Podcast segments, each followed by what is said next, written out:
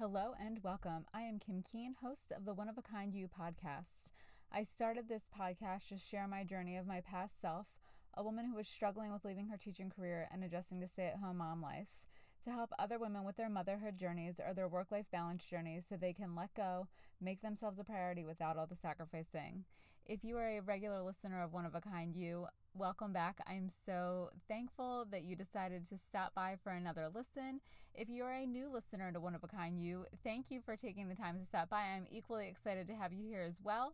And for all my new listeners, this is how this podcast goes. I share a journal entry of mine from about five or six years ago, and then I reflect on the struggles I was having then, knowing what I know now as a certified life coach and hope that you will be able to find value in this podcast. So, for today's episode, I am going to share how I was so worried about being judged and criticized for making decisions for my family that I was often felt par- that I often felt paralyzed.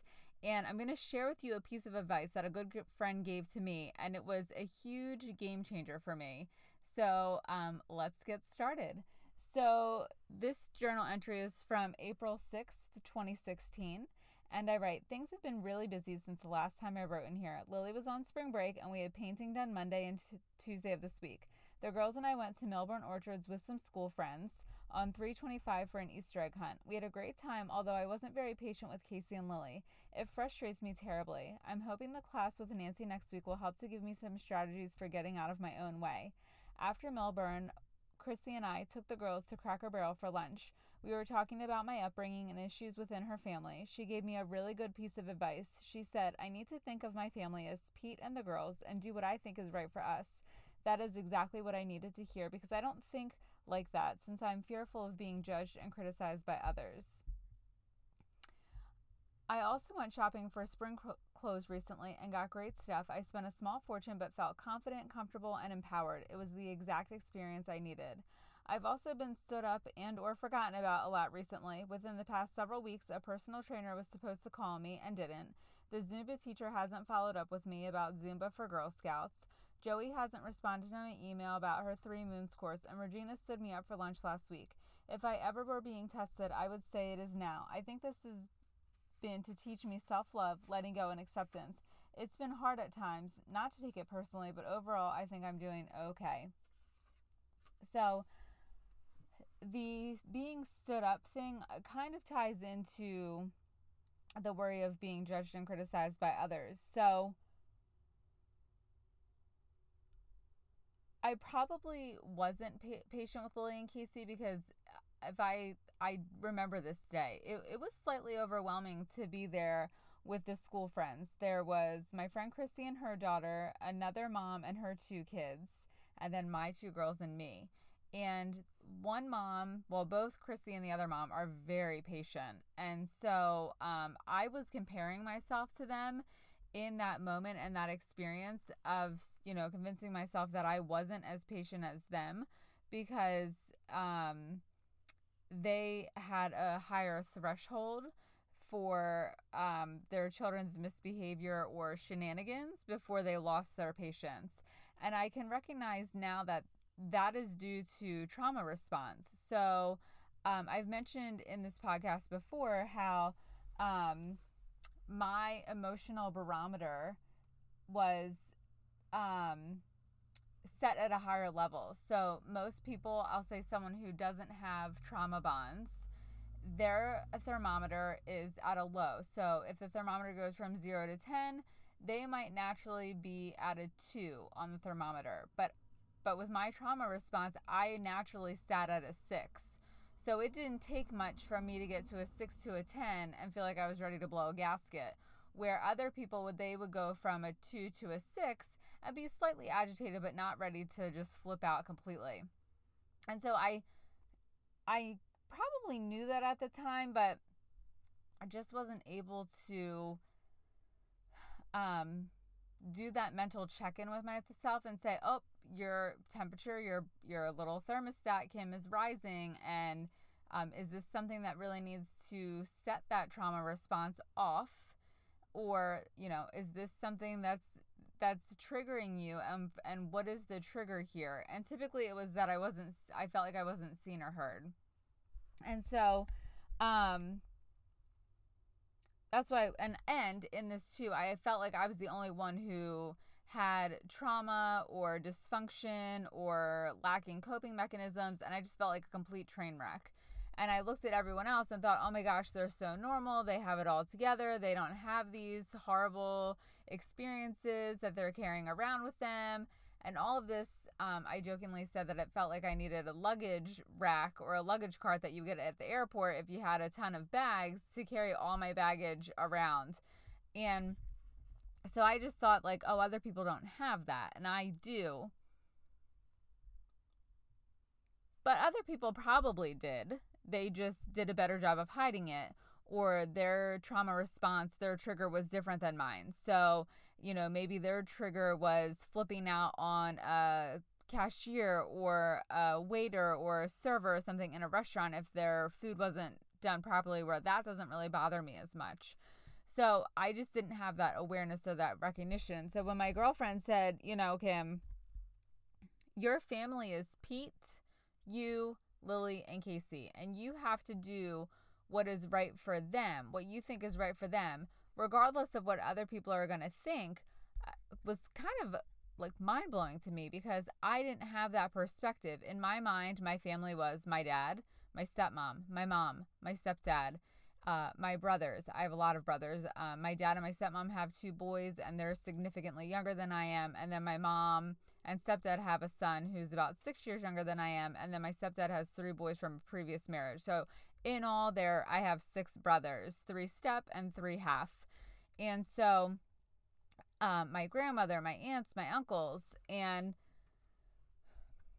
when you put that in perspective and you're worried about making all of those people happy based on the decisions that you're making for your children it gets really overwhelming and really complicated. And at that point, nothing you ever do is going to add up. Nothing you ever do is going to make every single person happy. And that's where the hangup was. I was trying to make every single person happy in my life, including my kids. And I felt like I was sacrificing myself.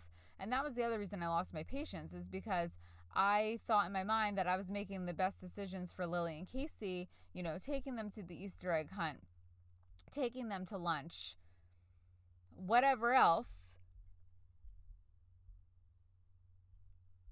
And it wasn't enough. So that is, you know, where the hangup was. It was this um, unhealthy, unserving need to try to accommodate and please every single person in my life. And and it was weird because I feel very independent from my parents and have been for a long time since um, you know, my dad and I didn't speak for five and a half years from the time I was 15 until I was 21. When I was in the abusive relationship, we didn't talk. Uh, occasionally, my dad would come over to my mom's house and we would have a screaming match about the poor decisions that I was making at that time. But we didn't have a real relationship where it was, you know, I went to his house, I participated in family functions. It was pretty much no contact and my relationship with my mom was equally as strained. I just talked to her because I, my dad kicked me out and I went to live with her, but that was really the only reason we talked. It was just really at the barest level, and it was just the most necessity of communication. So I, from a young age, didn't really depend on my parents. You know, up until I was 21, I did depend on my parents financially because I was working, you know, at the grocery store, whatever, and was still in school, in high school, and then on, in college. But I'll say uh, mentally and emotionally, I have been very independent from my parents for a very long time, and and with that, it was this um, enmeshed sense of still needing to please them, and I think that was because I was holding on to this um, outdated perception of that everyone saw me as the black sheep of the family. They saw me as a bad person. They saw me as irresponsible. They saw me as incapable incompetent, um, a failure. And partly that was because we still to this day have never talked about. Um, my mom and I have talked about being in the abusive relationship with a high school boyfriend, but my dad and I don't.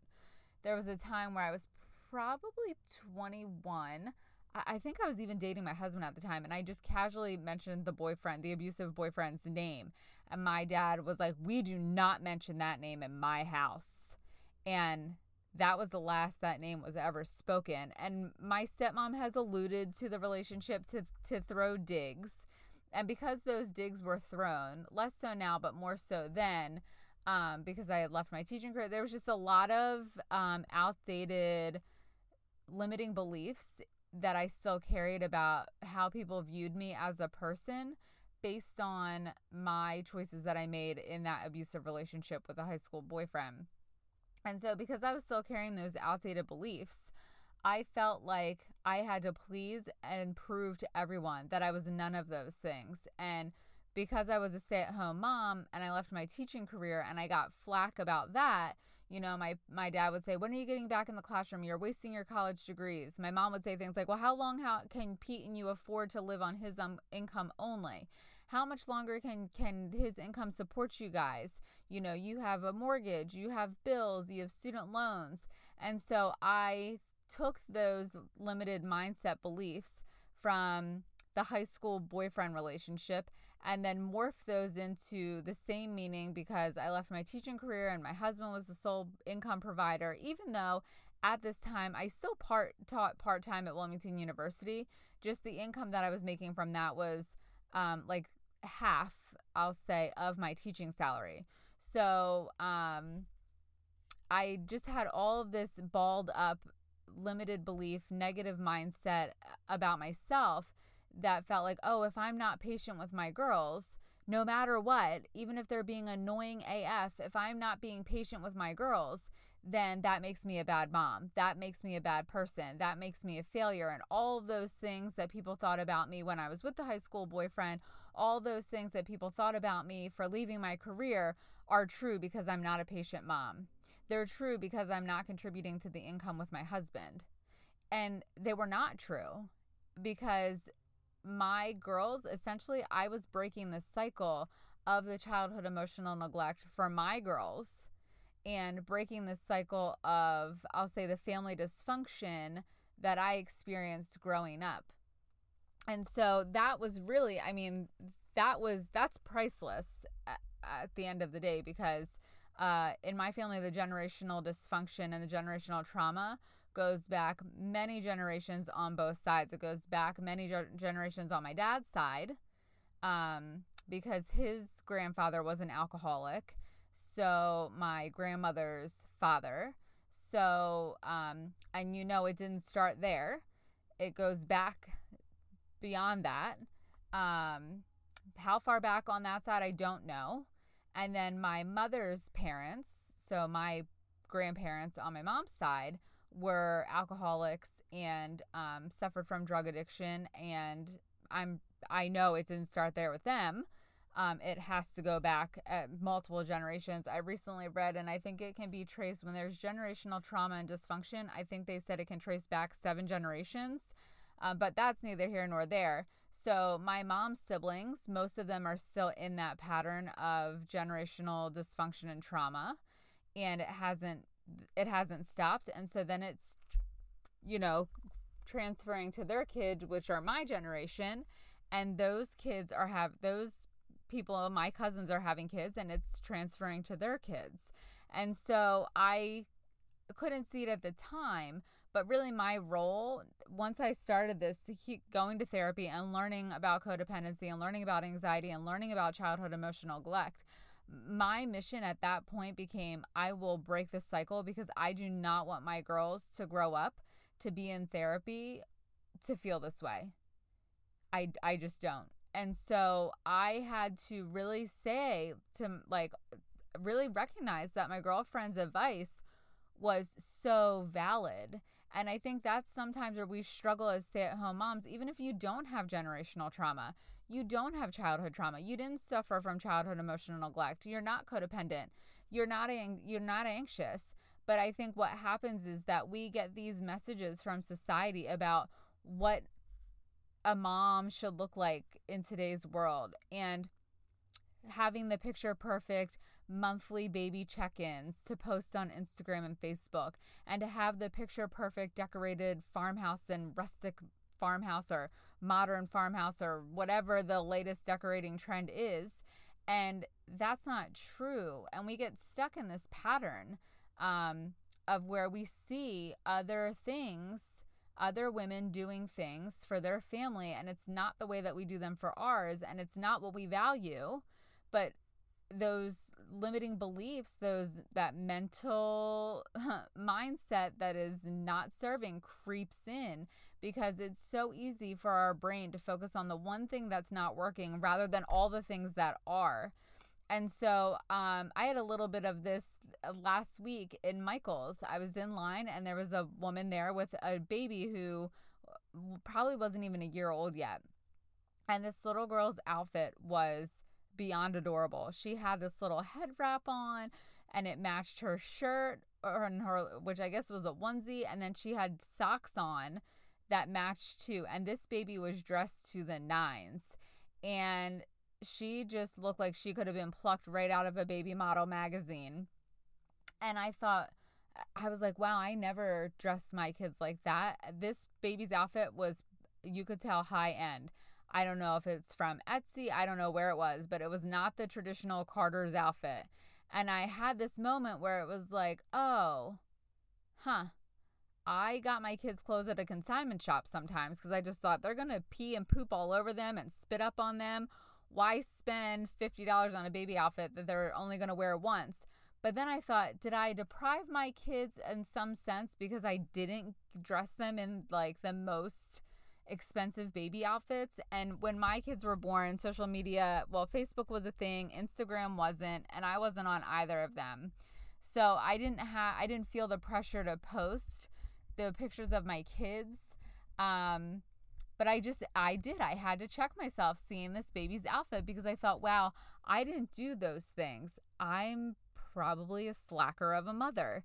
Um, because uh, you know those things it goes it's that instant comparison mode and so, if we can just focus on the fact of who our family is it's our spouse, it's us, and it's our kids. It's that family unit that is the priority. And if you wake up every day making decisions that you feel are the best decisions for your family and they're aligned with your values and your family is thriving, then that's all that you can do each and every day. So let go of what other people think, let go of other people's opinions. They don't matter. And who cares what family members are going to say or think because everyone has an opinion about everything. Everyone's going to chime in their two cents about something.